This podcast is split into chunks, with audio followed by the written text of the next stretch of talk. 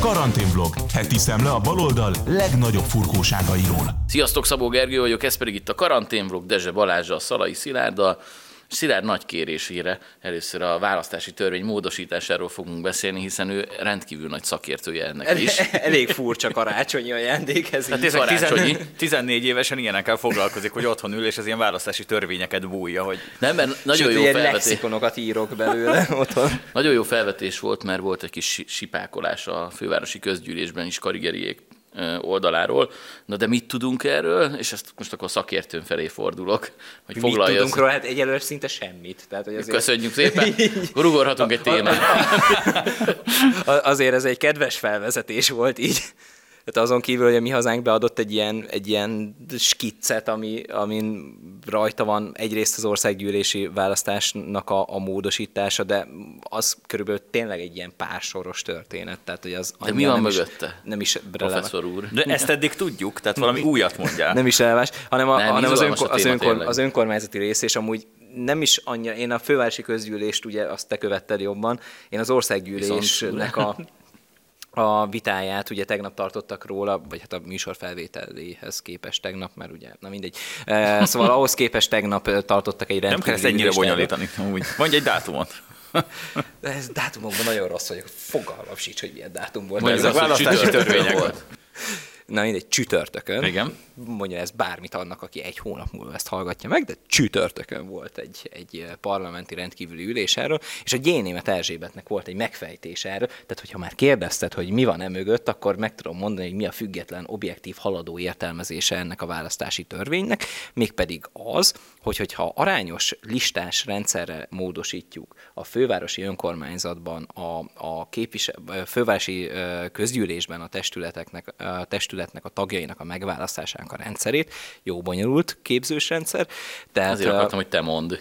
Na igen, tehát, hogy hogyha ezt egy listás szavazásra állítjuk át, akkor az elvileg ugye demokratikus lenne, mert hogy az országgyűlési választásokon ezt hallgatjuk gyakorlatilag 13 éve, hogy az Orbán csak azért van hatalmon, mert nem egy tisztán listás, arányos rendszerben választják meg a kormányt, mi ugye az országgyűlési választásokon tudjuk, hogy nagyjából a Fidesz az ilyen 45 és 51 néhány százalék között szerzi meg a voksok arányában a szavazatokat. Tehát, hogy, hogy ugye nem, nem 66,7%-át szerzi meg a voksoknak, nem úgy lesz kétharmada, hanem ilyen 50 százalék, a voksok 50 százalék körüli ö, mennyiségét szerzi meg. Egyébként egy arányos rendszerben is A Holland az arányosabb egy, sokkal. Egy bődületes, bődületes hatékonyabb is. Igen. Hát ugye a Hollandiában egy, egy listás rendszer van, de, de, de ugy- ugye ott is a jobb oldalt hozta ki, tehát hogy pont erre akarok kiukadni, hogy hiába lenne egy listás rendszer, Csak akkor, jó, ha a DK ak- nyer. akkor is halára nyerné magát a Fidesz, tehát hogy igazából teljesen mindegy, hogy, hogy mit csinál, milyen választási rendszert találunk ki. Abba országgyűlési választáson valószínűleg a Fidesz nyerne, mert a szavazatok abszolút többségét minden konstellációban birtokolja. Na de mindegy, tehát a lényeg az, hogy, hogy ez, ez diktatórikus a mostani Igen. rendszer, amikor, amikor képviselőket választunk egyéni körzetben, és akkor utána erről kompenzációs listáról még pár ember bejut az országgyűlésbe, ez diktatórikus. Már ha országgyűlésről van szó.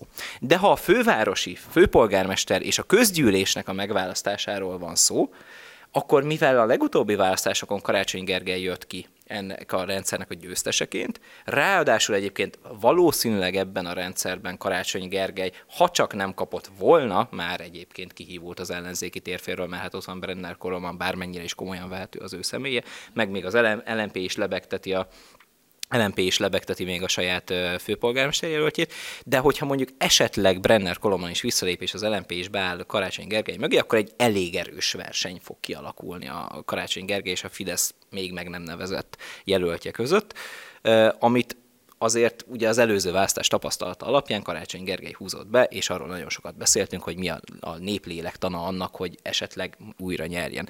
De nem ez a lényeg, hanem az, hogy ugye ezt a választási rendszert, amiben halára nyerte magát 19-ben az ellenzék a fővárosi közgyűlésben, úgy, hogy egyébként például Tarlós Istvánra alig pár ezer szavazattal érkezett kevesebb, mint Karácsony Gergelyre, meg úgy általában a Fidesz listájára, vagy a Fidesz különböző jelölő pontjain alig vesztett a a, Fidesz, van egy közel hasonló mennyiségű Fidesz szavazó Budapesten, mint amennyi ö, ellenzéki szavazó van. Ehhez képest a fővárosi közgyűlés az úgy néz ki, hogy van egy pár Fideszes, meg baromi sok baloldali politikus. Tehát, hogy ez, ez így kb. így áll össze. És ez a, ez a baloldali súlyos többség, ez olyan dolgokat vitt keresztbe, amit már szerintem az elmúlt négy évben rongyosra tárgyaltunk. Tehát itt a, a látszatpolitizálástól a 300 milliárd elherdálásán keresztül a, a különböző gyurcsányista szektatagoknak a visszaépítésén BLM keresztül. szobor. BLM szobor. Ez a kedvencem. A fővárosházán a melegbár, a, a, a zöld kőpark. Az van most? Akkor. Nincs melegbár, viszont ugye volt az, hogy a kireked- De akkor, hogy akkor a karácsony ez homofób? Mert hogy ígért. Igen, egyébként Aha. valószínűleg. Ráadásul levette a szivárványos zászlót, nem? hogy Így van. Undorító, amit művel. Na mindegy, és hogyha ezt egy listás rendszerre átvisszük, Gyerünk. akkor, akkor ott, ott, meg, ott egy kicsit arányosabb lehet a képviseleti rendszer, Ö, és Baj, bocsánat, majd a végig. És ugye most e- ezzel kapcsolatban, akkor most visszatérünk Jénémet Erzsébethez és a liberális megfejtéshez, hogyha arányos a választásnak az eredménye, az diktatórikus akkor, hogyha baloldali vezetés van egy területen. Tehát igazából... Ha jobboldali van, Bocsánat. akkor nem. Ha baloldali, akkor diktatórikus. Imádják, tehát hogy ez egyébként pontosan ugyanolyan, és akkor egy kicsit a holland mintához egyébként, ha már választási rendszerek, akkor, akkor térjünk rá. Igen, egy ilyen furcsa listás rendszer van Hollandiában, de ugye úgy van kitalálva, és szándékosan ugye a úgynevezett checks and balances, amit ők annyira nagyon szeretnek, ugye a, a, Szép. a checks and balances villogó- villogónak rendszere, lett. rendszere szerint ugye, ami... Dr. ami Balázs Dezse. így van, így van. A Kanadában nem tudták mondani, és. Disease-nek ejtették a nevemet. de- Disease, Aha, de mindegy. Mondjuk ez egész jó. E- STD. Ennél találóbbat nem tudtak akkor a, Dr. STD. az akkori karakterem ezt sugalta, ezt a, ezt a nevet. De azóta megváltoztál. Azóta már megváltoztunk, még rosszabb lett a helyzet, azóta már a halál maga. Na de hogy viccet félretéve, hogy az ugye úgy van kitalálva ez a holland rendszer, hogy semmiképpen ne tudjon megnyerni egy párt tulajdonképpen többséggel egy rendszert, mert, mert nézd meg a, a Wilderszék, szétnyerték, de olyan szinten, egész országos szinten szét van nyerve, hogyha megnézed a térképet, akkor ugye ők vannak rajta a világos kékkel, mi- az egész ország gyakorlatilag a nagyvárosok kivételével mindenhol világos kék. Ennek ellenére ugye a 150 fős parlamentben 37 ö, széket szereztek meg, pedig tényleg nagyon durva az a mennyiség, amit nyertek. Ö, és semmiképpen nem tud egy párt, egyébként se a komcsik, se a zöldek, se a jobboldal, tök mindegy, hogy ez ilyen szempontból végül is egyenlő, mert úgy van megcsinálva, hogy senki ne tudjon egyedül kormányt alakítani. Konstans káosz a De igen, és egyébként Hollandiában, egyébként Olaszországban van még hasonló, hogy ott se lehet annyit nyerni tulajdonképpen, hogy egy magad. A híresen stabil a, a híresen politikai rendszer. Hát Ott legalább mindig kitöltik a mandátumot. Az elmúlt három évben 490 választást tartottak Olaszországban, mert nem, nem, most nem voltak az képesek. Jól Ez már is világcsúcs, két év. És ugye most nagy kérdés, hogy mert azért lezajlottak a holland választások, most már hetek óta a téma, hogy itt mi fog történni, de még mindig nem tudja a Wilders, hogy tök jó, megnyertem, de hogy egyébként meg az emberek akarata is jól tükröződik, hogy alakíthatok-e kormányt. Mert nyilvánvalóan a komcsik nem fognak vele akarni leülni, beszélgetni, a zöldek nem fognak vele akarni, ők inkább egymással akarnak, vannak kisebb formációk, akiknek viszont nyilván ő már túl nagy ahhoz, hogy ignorálni lehessen, tehát most már kénytelenek vele leülni egyébként. Én szerintem nem fog tudni ennek ellenére kormányt alakítani, és biztos vagyok benne, és akkor itt visszatérünk a magyarországi baloldalra, meg, a, meg úgy általában a globális komcsikra, biztos vagyok benne, hogy ha úgy alakul, hogy Wilders nem tudja megalakítani a kormányát, és nem lesz miniszterelnök Hollandiában, akkor imádni fogják ezt a rendszert, annak ellenére egyébként, hogy instabil államokat okoz. Egyéb, Na, és akkor itt visszatérünk arra, hogy, hogy mi, mikor Ja, diktatúra bocsánat, egy igen, rendszer, pontosan. mikor Aztán diktatúra egy, egy szólni. választási rendszer, és mikor nem. Tessék. nem, így nagyon-nagyon jó döntést hoztam, hogy eh, Hogy ma hagytam, eljöttél ide Igen, hozzánk. hát azzal nem feltétlenül, de, de az, hogy Szilárd összefoglalta ezt a kedves kis eh, De várjál, amit én mondtam, az nem volt jó? De, de jó volt, csak hogy mivel jó, két jó. professzor van, ezért én Értem. megpróbálok inkább műsorvezető maradni, és most visszatérek, mert én nem tudok ilyen magasságokba most eh, följutni. Nagyon mélyen vagy? Na, na, nagyon Politika mélyen vagyok. farnasszusára. A politika Igen, úgyhogy eh, inkább a Tajgetoszról ugrok le. Ugra egy fejest. Igen, de ö, térjünk tényleg vissza, mert nagyon jó volt, csak hogy. Köszönöm. Tehát ez a, ez a holland példa, ez nagyon-nagyon szervesen illeszkedett a Szilárd által elmondottokhoz. Mert hogy valószínűleg nekik tényleg akkor jó ez a rendszer, csak akkor jó ez a diktatórikus rendszer, ha mondjuk a DK éppen nyerőben van. Mert mondjuk ki, ez róluk szól, senki másról. Tehát Karácsony Gergely sipákolhat össze-vissza, de alapvetően ő nem osztlapot, neki osztanak néha egy-egy ilyen feladatot, és ez arról szól, hogy minél erősebb legyen a DK. Na persze, akkor nagyon nagy a baj, amikor ez az arányos választás éppen úgy alakul, mert hogy mindenhol normális helyen, hogy erős legyen a kormány, ugye az a cél, hogy aki nyer, akkor ez az picit még túlnyeri magát, hogy jobban tudjon kormányozni. Ez így volt velük is, mással is. És annyira szépen elválik ez a kettő, hogy mennyi, am, amit Szilárd itt nagyon, tényleg nagyon részletesen szépen végigvezetett, hogy amikor a, a, az országgyűlési választásokról beszélünk, az egy aljas, szemét, diktatórikus rendszer. Állítsuk vele szembe, azt, amikor ők nyernek, akkor ez egy hihetetlen jó rendszer, és hogyan merészelnek változtatni. Igen. Meg hogy majd miért most, meg hogy, és Velencei Bizottság, minden volt itt a fővárosi közgyűlésen. Azt az egyet felejtik el, hogy ők például csináltak már ilyet a 90-es években az MSZP SZDSZ, kettő hónappal az önkormányzati választások előtt sikerült törvényt változtatni. Akkor azt egyébként lehetett. Most mi egyébként most ezt a- annyit még hadd tegyek ezt nem hozzá. pont csak hogy változtatta? szerintetek nem az lehet, hogy nem, azt akkor ők változtattak. a saját- 14-ben, nem? Vagy valami De ilyesmi. ez hogy a- 94. Ja, ez 94. Tehát, hogy, 94, hogy valószínűleg akkor azt is feltehetjük ezt a kérdést, mielőtt Szilárd tovább folytatja a kifejtést, hogy lehet, hogy félnek attól, hogy mégsem annyira őket szereti Budapest ezután, az álmokfutás után, amit itt évek alatt rendeztek. Bocsánat, mielőtt Szilárd a székfoglaló elmondja. Az újabb. Az újabb. De már ülök. ez, ez igaz. De még így is el tudsz, te olyan vagy, mint Chuck Norris, érted? Terjeszkedek a Ő, tesztben. ő ülve mondja a székfoglaló beszédeket. Szóval, szóval hogy azért, azért, hogyha valaki használja a közösségi médiát, és nem csak arra, hogy hülyeségeket posztoljon, mint én, hanem el is olvasgatja a kommenteket, amit mások írnak másoknak, akkor azért abba is jó vagy. abba is jó vagyok, de ahhoz általában fröccsöt is szoktam inni, tehát ez azért, azért sikerül mindig sokkal jobban, mint egyébként a, a normál esetben megírt kommentjeim. Na de, hogy, hogy ha elolvassátok a, a gyakorlatilag Karácsony Gergely összes posztja alatti kommenteket, már amiket nem törölnek ki, meg nem, verses kötet, nem rejtenek karácsony el, összes. így az ünnepek közelettével ez olyan meg. Díszkötetes karácsony összest karácsonyra. Figyelj, És mivel Szilveszter a második neve egy ilyen pótkiadást. Na jó, nem. Na, bocsánat. Nem, de hogy, hogy csak érdemes elolvasni ezeket a kommenteket, hogy az emberek őt nem igazán kedvelik, és akkor most nagyon finoman fogalmaztam, ráadásul ugye ö, Szilárd itt említette az előbb, hogy csütörtöki napon mik történtek. Hát a csütörtöki napon még történt egy olyan dolog, hogy leesett Budapesten az első hó, és ugye Karácsony Gergely nagyon jól kezelte a, a helyzetet, ő szelfizett egyet az Andrási útról.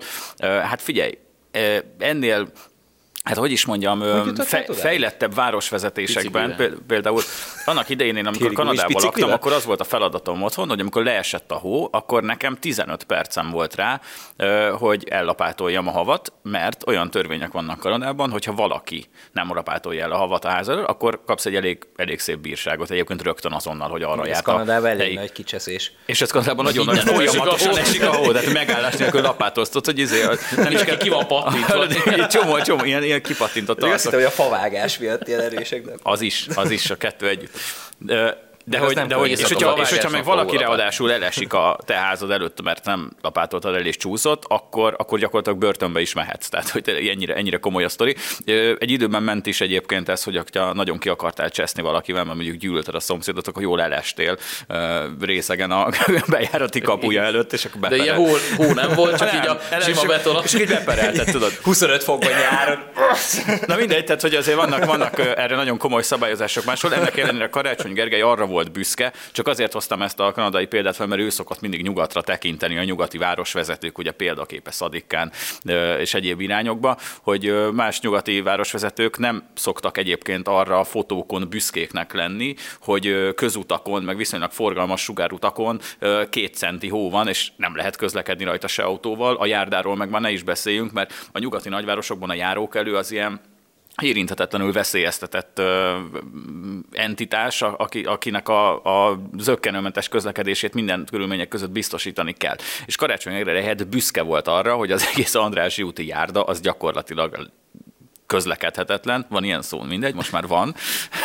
és És már megint nincs. És a politika professzor a nyelvújítást, Nyelvújítást, vizére tehát- evezett. és ilyen Kazinci, joviálisan kortyor egyet a Kortyolok kávéba. egyet a virágos, epres bögréből, és, és na mindegy, és hogy ebből mém is lett, és estére gyakorlatilag az egész hiányzik. internet De, nagyon volt. fogynak ott a szívecskék, ez a baj. Na ez az, hogy- hogy ilyen de hogy nem hibákat egy főpolgármesternek Hát hogy lehet az, ilyen hogy valaki, már nem Hát azért. Ezek komolyan, hát ez, Legalább akkor fotózkodott volna úgy, hogy egy hólapát van a kezébe, meg el tudta volna adni a kommunikációt. Hogy sózzák az utat. Igen, hogy ő mennyire jó fej, mert már ilyen gyorsan, de ehhez is hülye, érted? Hát ez Mondjuk az elképesztő. mikroklímaváltozás, hogyha ellapátolja a havat, tehát a természetes rendet Csináltam a Twitteren egy, csináltam a nem- nem- Twitteren egy, fát sza- ültetett. csináltam egy szavazást a Twitteren A azzal kapcsolatban, hogy kire fogja rákenni majd Karácsony Gergely végül. A- hogy, a havat? A havat, igen. Havas igen. Henrikre? Havas Henrik.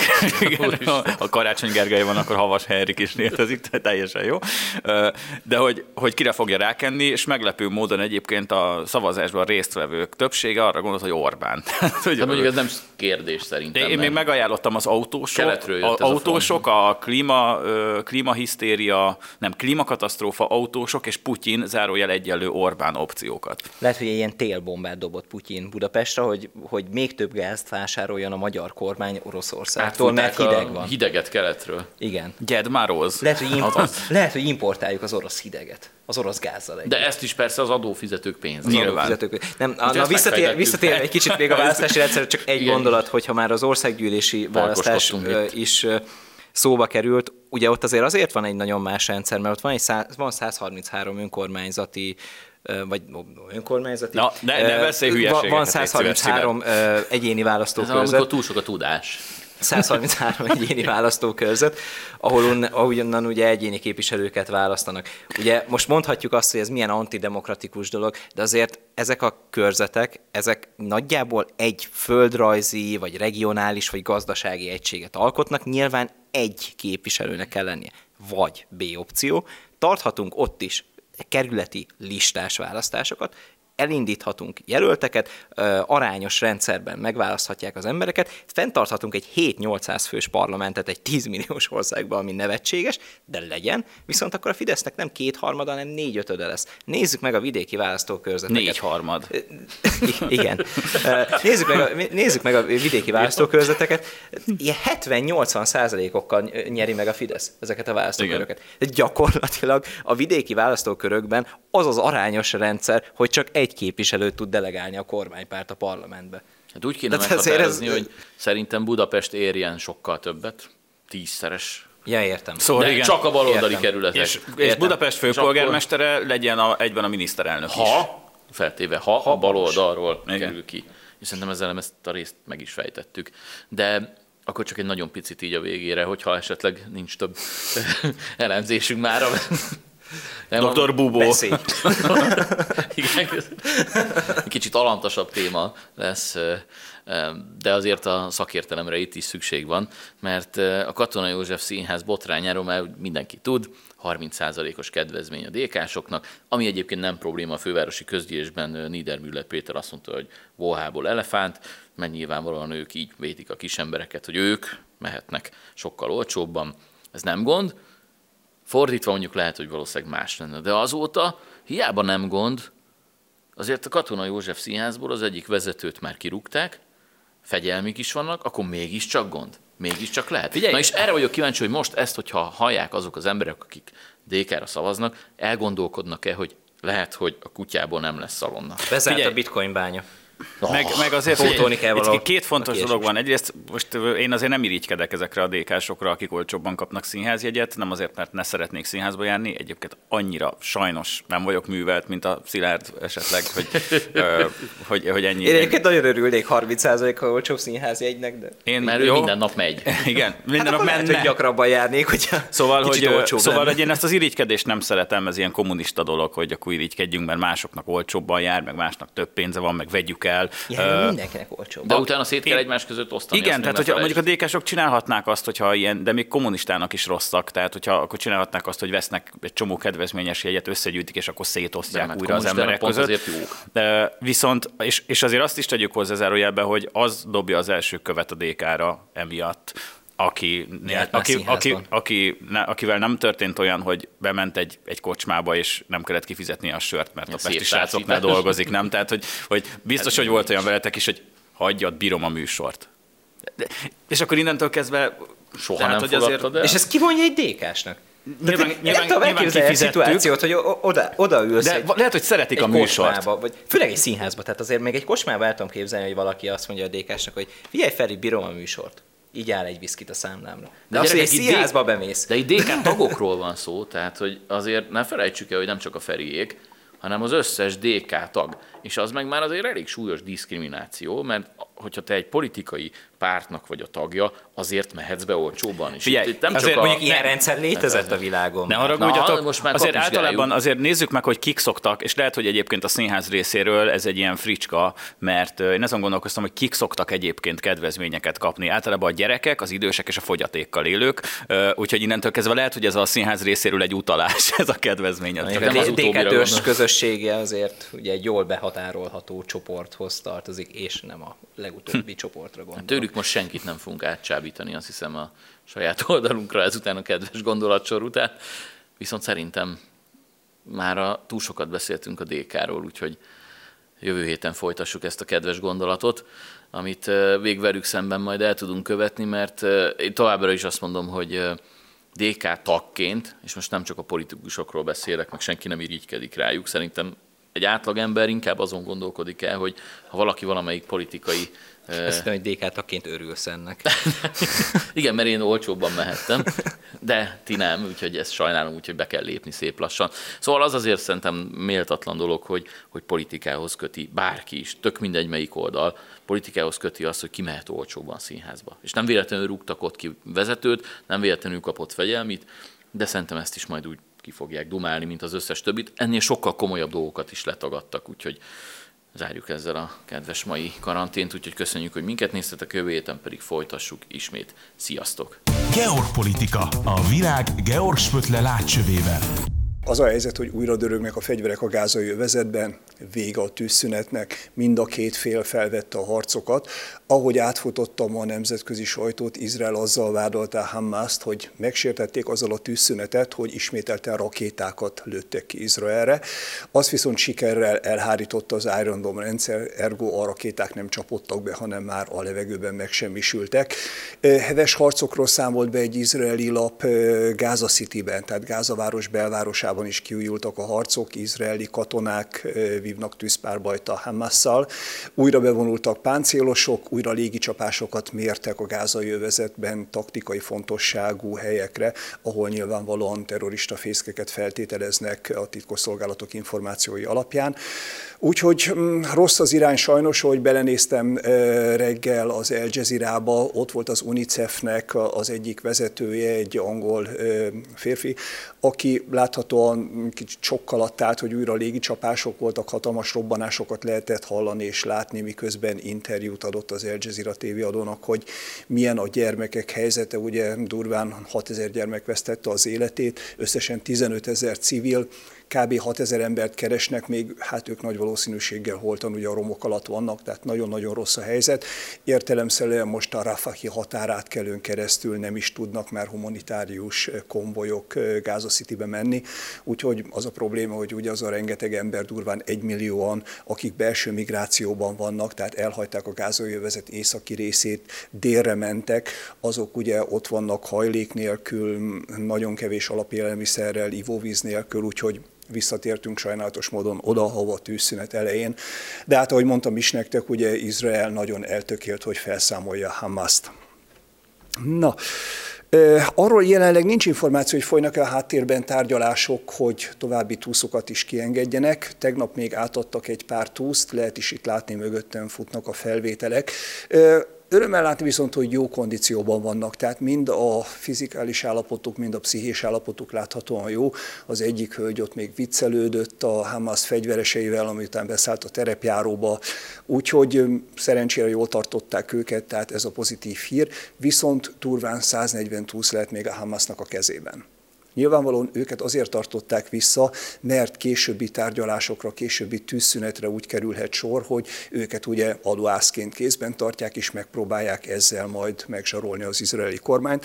Meglátjuk, mi lesz. Katár nyilvánvalóan Egyiptom és az Egyesült Államok segítségével továbbra is tárgyal, ugyanúgy, ahogy Oroszország. Oroszország se vesztette el a kapcsolatot a Hamashoz, és igazából én azt mondom, nem egy rossz devizó, hogy mindig legyen az a háború az oroszok és az ukránok között, között, Izrael és Hamas között mindig kell tárgyalni, mert ha tárgyalunk, akkor van remény a tűzszünetre, van remény a humanitárius segítségre, van remény a békére, hogyha nincsenek tárgyalások, akkor értelemszerűen egyik sem következhet be. Na, de ha már Oroszországról beszélünk, drágáim, akkor látok itt egy felvételt, ahogy a Hamas elenged két hölgyet.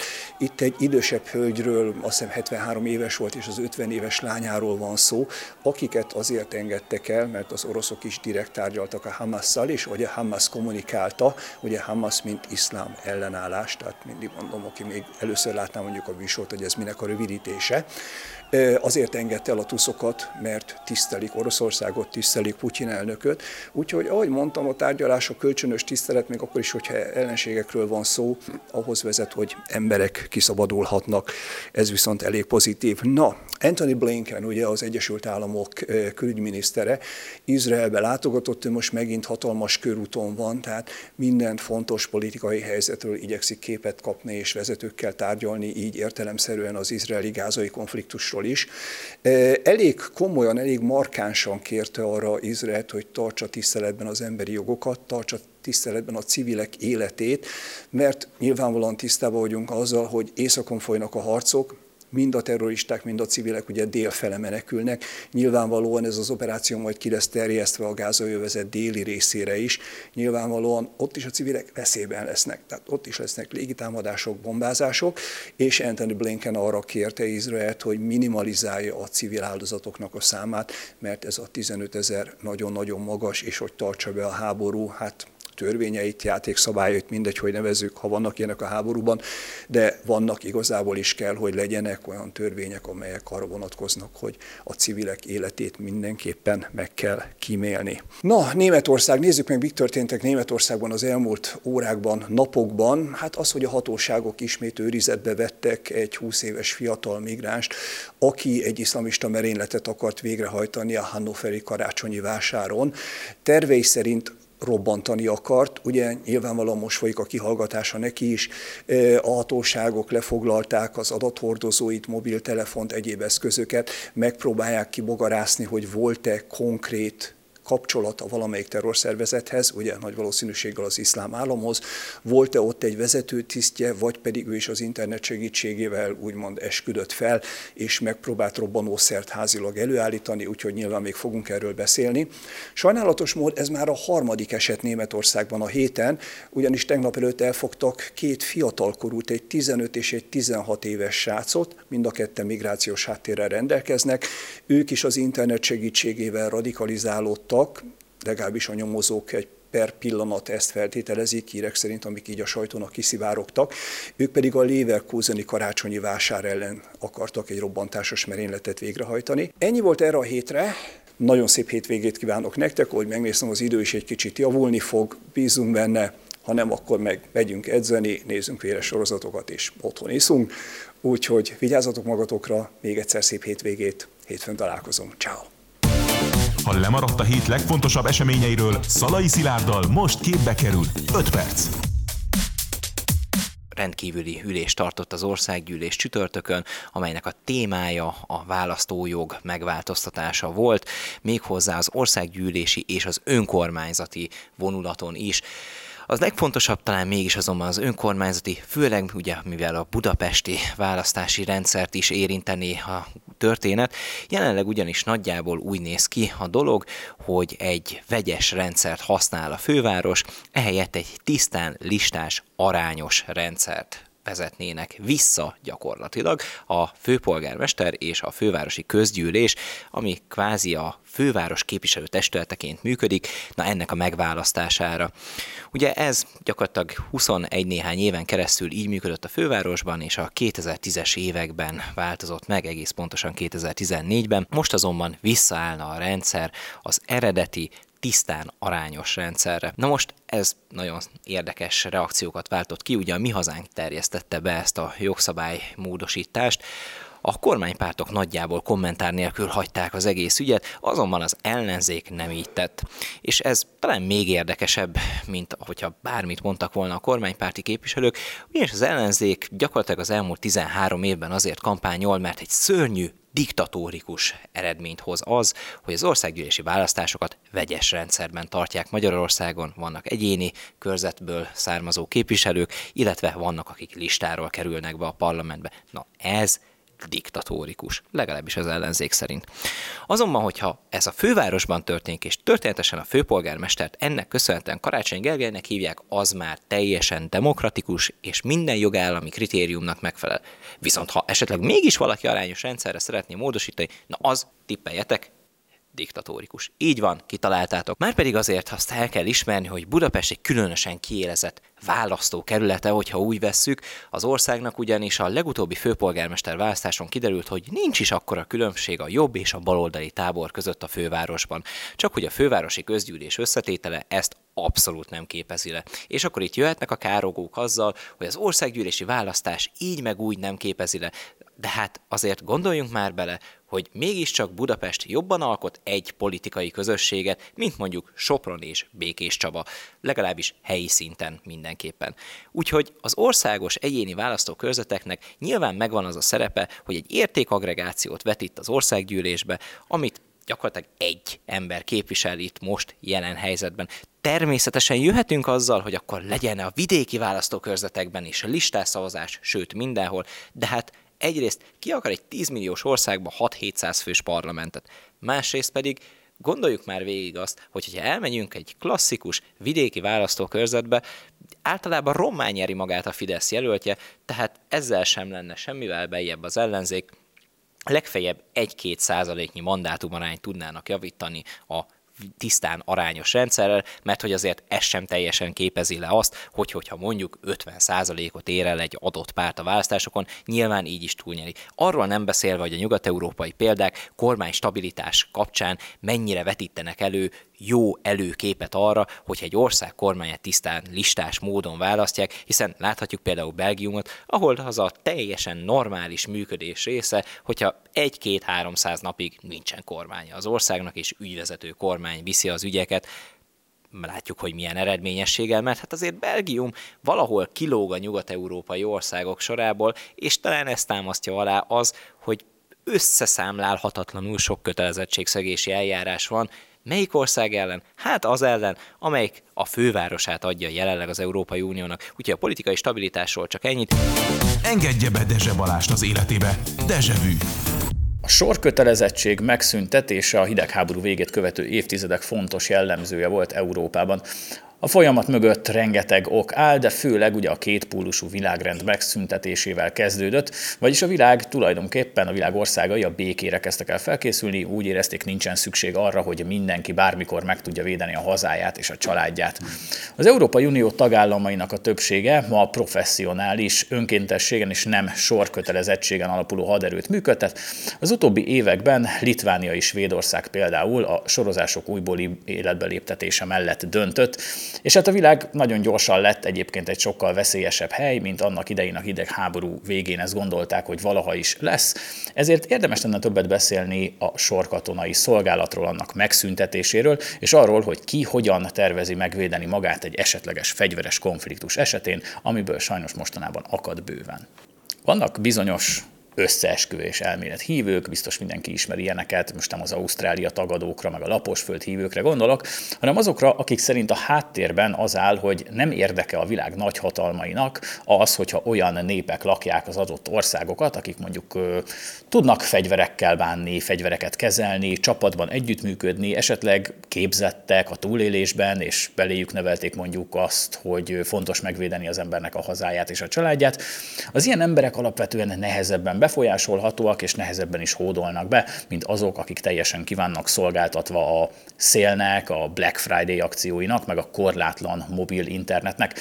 Hát igen, ők nem annyira jelentenek ütőképes védelmet, hogyha beüt a krak, bár az igaz, hogy egy árvíz esetén sem tudják igazából, hogy mi a teendő. De mi lehet a megoldás arra, hogy a viszonylag kényelmes jólét ne neveljen ki egy gyenge, elkényelmesedett, elkényeztetett generációt, akik mindent garanciának vesznek, és a legfőbb fegyverzetük az áldozatkultúra és a sértődöttség. Ja, bocs, már van ilyen. Na de hol van még manapság ilyen elavult rendszer, hogy sorkatonai szolgálat meg? Vajon miért jó ez, vagy éppen miért nem jó? Miért lenne rá egyáltalán szükség? Nyilvánvalóan a katonai szolgálat elleni legfontosabb érv az, hogy én, én, én, vagyis mindenki önmagát akarja megvalósítani, na meg ott vannak a bulik, az egyetemi évek, a csajozás, pasizás, ezeket nem érdemes elrontani egy ilyen lárifári dologgal, mint az, hogy a hazavédelme, meg fegyelem, meg ilyesmi, meg a közösségi szolgálat. Amikor akár egyébként azzal is kísérletezhet az ember a fiatal éveiben, hogy vegánok legyenek-e éppen, vagy nem bináris, valamilyen szexuálisok, egészen egyszerűen a fegyelem, az izzadság szag úgy nem annyira kontárkodhat bele, meg aztán 11 előtt az embert ne keltsék már fel, főleg ne hangosan és ne ilyen hülyeségekkel. Na jó, de nem akarjuk elviccelni, meg bárkit megsérteni, jó egy kicsit. Szóval a sorkötelezettség elleni általános érvként jelentkezett annak idején, hogy a középszintű tanulmányaikat követően a munkaerőpiacra késve belépő fiatalok jelentős adókiesést jelentenek az adott országnak, miközben ellátásukat, illetve a kiképzésüket biztosító infrastruktúrális és személyi hátteret ugye továbbra is az államnak kell ilyenkor biztosítania és fenntartania. Ez nyilván egy ösztönző volt arra, hogy ne legyen sorkatonaság, hogy eltöröljék azt, és aki tud, az menjen minél előbb dolgozni, és termelje a GDP-t. Vannak azonban olyan országok, ahol a sorkötelezettséget részben éppen fordítva a társadalmi akarat tartotta fent, nem ok nélkül egyébként ilyen Ausztria például, Finnország, Svájc, Svédország ugyanis nem tagja a NATO-nak, így náluk ez valahogy ilyen teljesen kézzelfogható dolog volt, és egy gyakorlat egyébként a nemzeti biztonságok, ezeknek az országok nemzeti biztonsága szempontjából egyébként nagyon fontos, tulajdonképpen a nemzeti biztonságuk alappillérének is nevezhetjük. Emellett azonban ezekben az országokban amint a sorkötelezettséget fenntartó országokban általában, a hadseregnek komoly társadalmi támogatottsága is van, egész egyszerűen azért, mert mindig is így volt. A listán a legérdekesebb talán Svájc. Ugye Svájc mindig független volt, mindig, hát mindig ő volt Svájc.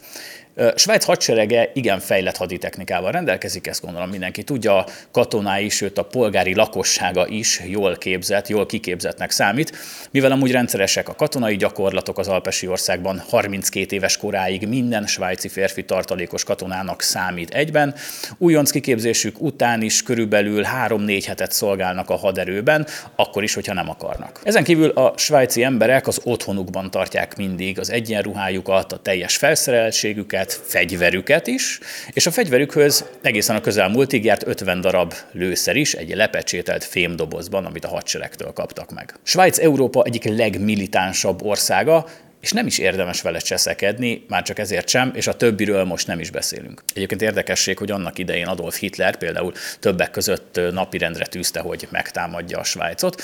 Aztán egy adott ponton mégiscsak úgy gondolta, hogy hát ez jó nagy hülyeség, ugye vannak az országnak földrajzi adottságai, hegyek, szűk hágók, keskeny utak, ezek nem annyira kedveztek ugye a támadó félnek, gyakorlatilag lehetetlenné tették a tankokra épülő blitzkrieg taktikát annak idején, ja, plusz egyébként Svájc azonnal tudott mozgósítani 400 ezer állig felfegyverzett katonát, tulajdonképpen a semmiből, hát ami ijeszt. Ebből is jól látszik, hogy mekkora előny az, hogyha egy kis országnak a egészen apró népe jól ki van képezve, mert még ha gyengébb is, és amúgy legyőzhető is, nem biztos, hogy egy támadó fél nagy tervekkel bemerne mondjuk vállalni egy elhúzódó konfliktust egy kis ország kedvéért, amiben egyébként súlyos veszteségeket is elszenvedhet, és mindez elvonhatja a figyelmét a idézőjebe nagyobb céloktól. Szóval gondolhat bárki bármit a hazafias oktatásról, vagy a haderőfejlesztésről, amit a magyar kormány is próbál egyébként véghez vinni. Egyébként nem egyedül a lengyelek is hasonló dolgokkal próbálkoznak. Az önvédelmi képesség meg tud képes egy országot függetlenné, szuverénné tenni, meg egyébként rendkívül menővé is, mondjuk persze ez most másodlagos. És jól látjuk most főleg, hogy egyébként Izrael is például hasonló cipőben jár. Biztos láttátok amúgy a sok szexi katonanőt a TikTokon, akik hívogatják az embereket, hogy gyere, mert mi is védjük az országot, meg az instán pózolgatnak fegyverekkel és állítólag ugye Izraelt védik. Hát valószínűleg ez, ez amúgy tök igaz. Mert Izraelben például mindenki katona, tök olyan az egész ország, mint annak idején Spárta. Axos! Ez aztán a meglepetés. És ennek az az egyetlen oka, hogy rá vannak szorulva, hiszen ellenségekkel vannak körülvéve. Izraelben a férfiak 32 hónap, a nőknek 24 hónap a kötelező sorkatonai szolgálat. A nőknek törvények egyébként adnak hivatalos kibúvót a katonai szolgálat teljesítés alól, amivel meglepően kevés nő él egyébként. Azok a nők, akik önkéntesen, közvetlen harci feladatokra vállalkoznak, ez combat positionnek hívják, gyakran egyébként három évet szolgálnak az izraeli védel, véderőknél. A hivatásos katonák egyébként Izraelben nagyon brutálisan jól keresnek, ahogy egyébként már nálunk itthon sem elhanyagolható ez az életpálya modell, szóval tulajdonképpen a hivatásos katonák már szépen termelik a GDP-t is. Izrael emellett egyébként egyike a 24 országnak, ahol különféle szexuális orientáltságú emberek, mondjuk a melegek is vállalhatnak sorkatonai szolgálatot, de nem úgy, ahogy az USA-ban próbálkoznak vele, itt tényleg tenni kell a hazáért, és nem nagyon érdekel senkit a hiszti. Ja, és Izrael a világ egyetlen olyan fegyveres ereje egyébként, ahol például a süketek és nagyot hallók is teljesíthetnek katonai szolgálatot, általában egyébként nem közvetlenül harci beosztásban, de a háttérben nagyon fontos munkákat. Ez csak egy kis érdekesség. És amúgy, hogyha haderőfejlesztésről van szó, akkor itt vagyunk mi is, és eléggé belehúztunk, ugye az Rínyi Honvédelmi és Haderőfejlesztési Program, a Magyar Honvédség Haderőfejlesztési Programja, azt tűzte ki célul tulajdonképpen, hogy a Honvédség a régió egyik legkorszerűbb haderejét tudja felállítani 2026-ra. Komolyan gondoljuk, és szerencsére rengeteg rátermett ember van ebben az országban, aki tud, akar és képes is vigyázni ránk. Aki nagyon nagy bajban van ezzel az egésszel manapság, az az Egyesült Államok, ahol egész egyszerűen nem akar senki katona lenni, ezért az USA egyre komolyabb juttatásokat, kedvezményeket próbál beígérni a fiataloknak, például ingyenes felsőoktatást, egészségügyi hozzáférést, mert amúgy ugyebár ott ilyen nincs úgy, mint nálunk, szóval ez itt ilyen extrának számít. Ami még érdekes, hogy vannak olyan országok, mint például Dél-Korea, ahol börtön jár konkrétan annak, aki nem jelentkezik be a kötelező sorkatonai szolgálatra. Ennek pedig nyilván az az oka, hogy ők amúgy papíron, bár puskadördülések nem annyira történnek, viszont papíron ezer éve háborúban állnak Észak-Koreával, és, és ez egy olyan dolog, ami egész egyszerűen van, ez a szokás mindig is így volt. Ugye manapság itt is háború van, sajnos, mert hál' Istennek nem itt, de sajnálatos módon a szomszédban az van. A világ pedig egy nagyon-nagyon veszélyes és undorító hely kezd lenni, úgyhogy nagy kérdés, hogy kik azok majd, akik meg tudják védeni, és meg is akarják védeni a hazát, ezt a hazát, meg más országokban a másik embernek a hazáját, hogyha ne adj Isten, történne valami. Mindent összevetve a hadseregben egyébként mindenkinek helye van, mindenkinek kimondottan jót is tesz, és szerencsére már nálunk is elég jó karriert lehet belőle csinálni, olyat, ami nemhogy nem égő, de egész egyszerűen nagyon vagány dolog. És biztosan ismeritek azt az ókori görög mondást, mely szerint bármi lehet az életben, valósíts meg önmagad, de ha lehetsz vadászpilóta, akkor legyél vadászpilóta. Ha addig nem ismertétek ezt a mondást, szívesen.